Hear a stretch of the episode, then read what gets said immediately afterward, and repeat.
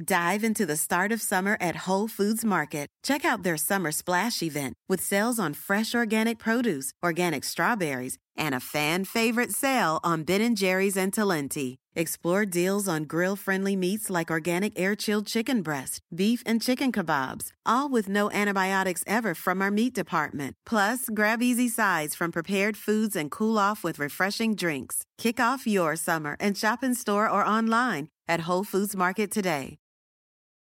With Memorial Day savings at the Home Depot, you can give your lawn or garden beds a pop of color and protection. Right now, get a special buy on Scotts Earthgro Mulch, five bags for just $10. Help your soil retain moisture longer with color that lasts up to 12 months. Shop Memorial Day savings for a special buy on Scotts Earthgro Mulch, five bags for just $10 at the Home Depot. How doers get more done.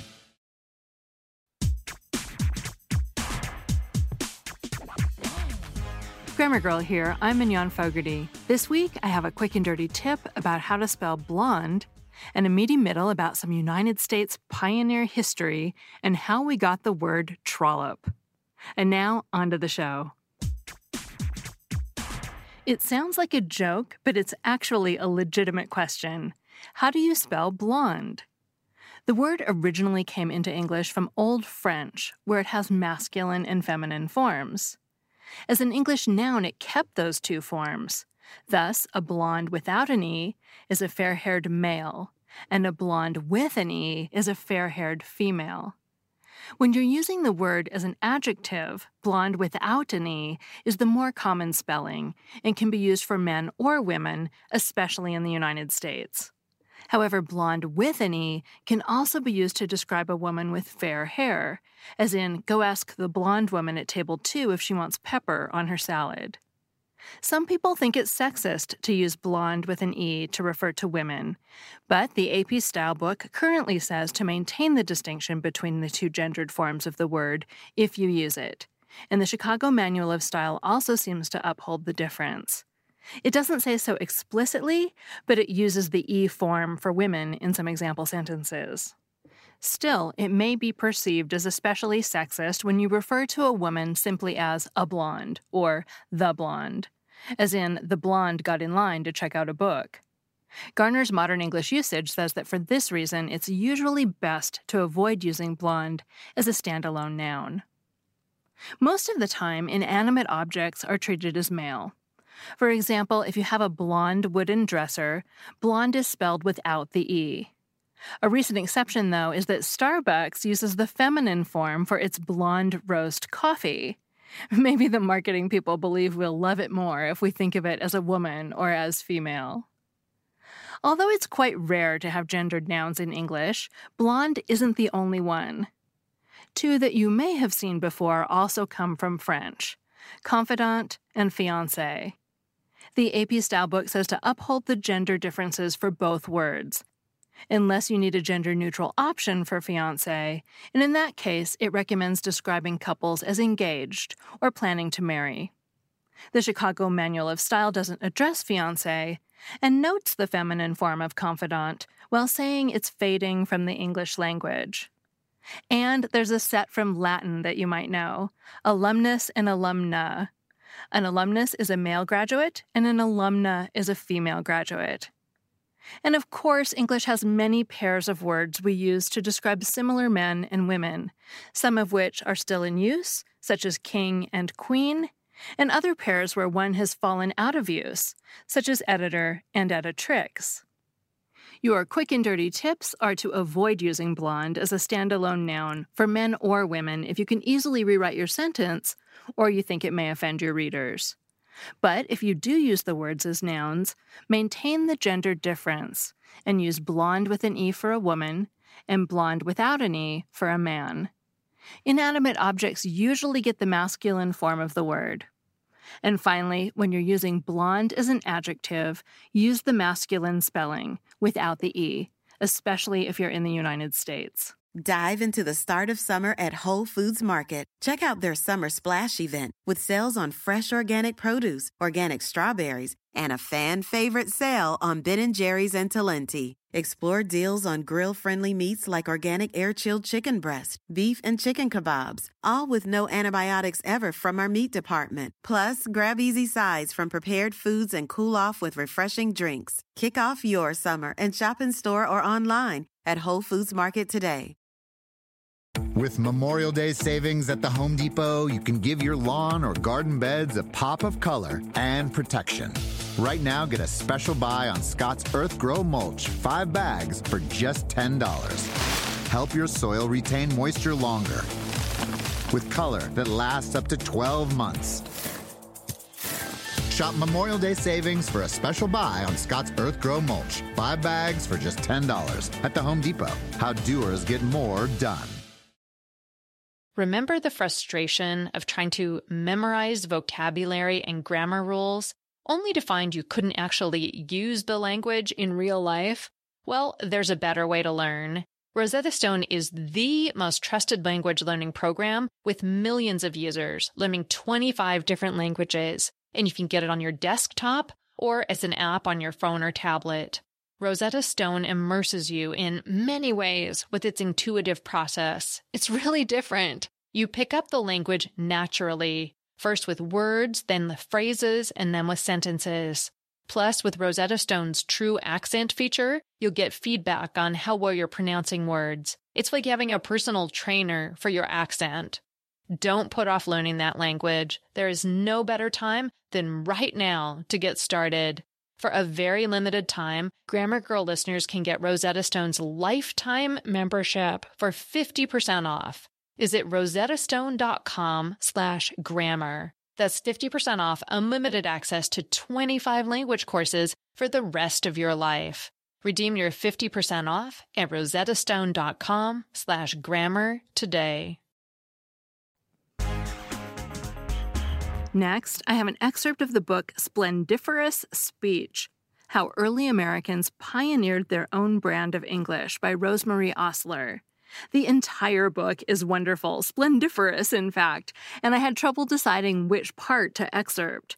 I had underlined half the book, but I thought you might particularly enjoy this section about how trollop became a word. So here we go. The Englishwoman Frances Trollope, who spent two wretched years in Ohio in the 1820s, took a less good humored view of frontier speech habits. Like almost everything else she found in America, they affronted her taste. In her 1832 book, Domestic Manners of the Americans, she writes, I very seldom, during my whole stay in the country, heard a sentence elegantly turned and correctly pronounced from the lips of an American. There is always something either in the expression or the accent that jars the feelings and shocks the taste. Fanny Trollope, mother of the Victorian novelist Anthony Trollope, arrived in the United States in 1828 with her two young daughters and her teenage son Henry. Anthony, another brother, and their father remained at home in England. Like many others who traveled to the frontier, she was hoping to make her fortune. Her barrister husband had squandered most of his money on bad investments in land. Trollope believed she could recoup some of their losses and give Henry a start in life by going into business in a place with fewer economic and social restrictions than London. Trollope's original plan had been to join a utopian community founded by a friend in the Tennessee backwoods. When she arrived, she discovered that the community consisted of a few unfinished cabins, so she fled with her children to Cincinnati. By the 1820s, the town was no longer exactly a frontier outpost. Ohio had been a state since 1803, and Cincinnati, with nearly 20,000 inhabitants, was booming. Exports included whiskey, pork products, and various manufactured goods that were shipped by steamboat from its bustling wharves. The town boasted a medical college, libraries, churches, schools, newspapers, and a theater. Still, the place came as a shock to someone from London. Trollope describes the town as an uninteresting mass of buildings and as having only just enough of the air of a city to make it noisy and bustling. Only the main street was paved. Garbage was disposed of by dumping it in the middle of the street and letting the free roaming pigs help themselves. There were no gutters, so every rain shower washed detritus from the higher to the lower streets, where it collected in unpleasant mounds. Even the hills surrounding the town were devoid of shrubs and flowers. The Trollopes never really found their footing financially. After one or two unsuccessful attempts to earn money, they hit on the idea of presenting mechanical exhibits at the Western Museum, a natural history and antiquities museum. Their exhibit, The Infernal Regions, portraying scenes from Dante's Divine Comedy, was very popular. They also presented theatrical performances in their home. The Trollopes, encouraged by Trollope's husband, who briefly visited, overreached when they decided to build an enormous entertainment center that would have space for a theater, exhibitions, a lecture room, a coffee house, and commercial stalls. The Bazaar, an exotic looking building modeled after the Egyptian Hall in London, cost a fortune to build. Once open, it steadily lost money. The final blow came when Trollope and her son both contracted malaria. The family abandoned their American project and began making their way east and finally home. Trollope took notes throughout her trip with the idea of writing a book. Back in England and still in a foul mood from her business losses, she settled down to compose Domestic Manners of the Americans. The book was a thorough indictment of the American character, way of life, and not least, speech habits. Published in 1832, it was a runaway hit on both sides of the Atlantic. On the English side, it reinforced the negative view that many people held of the United States. On the American side, it inspired outrage but made for compulsive reading. Trollope had at last discovered a way to make money from Cincinnati. The book is full of direct and indirect comments on American language use. Trollope was appalled by what she heard, but she had an excellent ear. Her quotations are full of striking words and expressions. Names for American baked goods that she records include hot cake, hoe cake, Johnny cake, waffle cake, and Dodger cake. She notes that stores where bread is sold are called bakeries, rather than the baker or bake shop as in England. She also records the term grocery store, which the English would call a grocer or a grocer's shop. Like other English visitors, Trollope noticed Americans' expansive use of the word fix. A young woman explained that she was always fixed in her best when attending church. Trash was fixed into the middle of the street. Plucking and cleaning chickens was called fixing them. Trollope heard stories of people finding themselves in an unhandsome fix or an ugly fix. Besides noting individual words, Trollope frequently quotes people to give a flavor of how they talked. She manages to illustrate several Americanisms at once, with the speech of a man who congratulated her on having killed a copperhead snake during a walk. My, he exclaims, if you have not got a copper, that's right down well done, they be darnation beasts. She made a more extended effort to illustrate American speech, at least her version of it, with a fragment of a play about a Cincinnati family, attached to the fifth edition of her book. In the play, Trollope indulges in a frenzy of Americanisms. The first line is reminiscent of David Humphreys' first line in The Yankee in England. Come, boys, up with ye. I wish we may be scorched if I don't send ye both east of sunrise, if ye don't jump slick. The dialogue is packed with stereotypical Americanisms like fix, reckon, calculate, and varmint, as well as new words like bakery and provincialisms like spry. Trollope also provides an early example of the expression live high on the hog.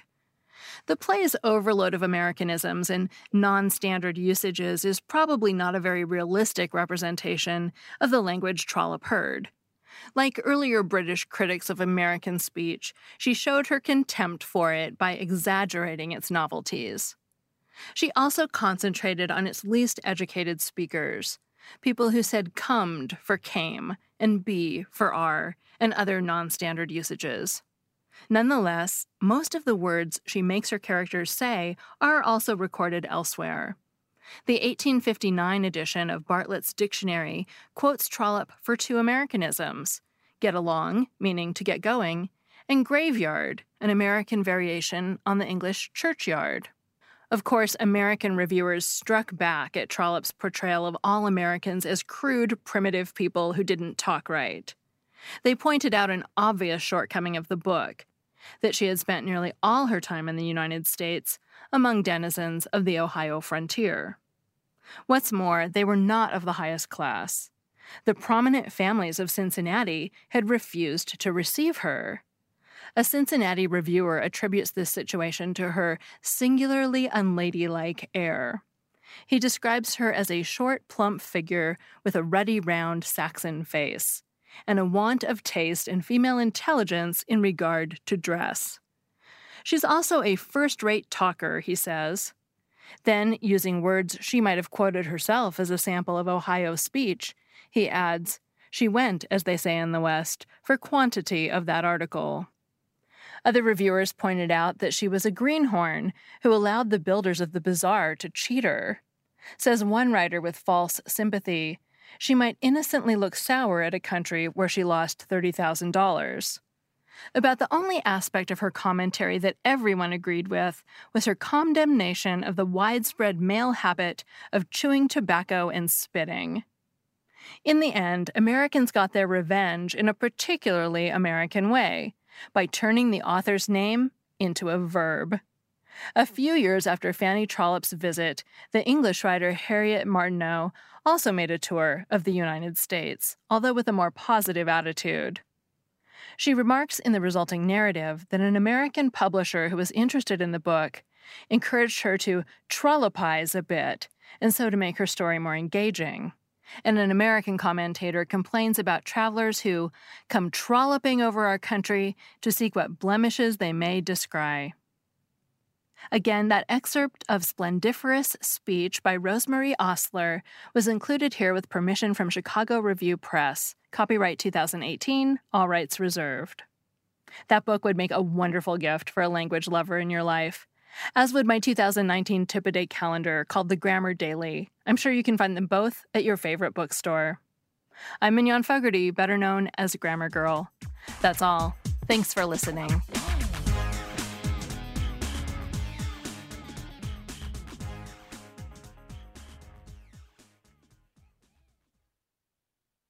Justin and so good. Thousands of summer deals at your Nordstrom Rack store Save up to 60% on new arrivals from Vince, Rag & Bone, Adidas, Joe's, Marc Jacobs, and more. Great brands, great prices every day at Nordstrom Rack. But hurry for first dibs. Get your summer favorites up to 60% off at Nordstrom Rack today. Great brands, great prices. That's why you rack. For over 130 years, McCormick has helped you make mom's lasagna to keep her secret recipe alive take over taco night. No matter how chaotic your day is, conquer the bake sale, even if you get to it last minute. And craft the perfect Sunday brunch when it's not even Sunday. Because with McCormick by your side, it's gonna be great.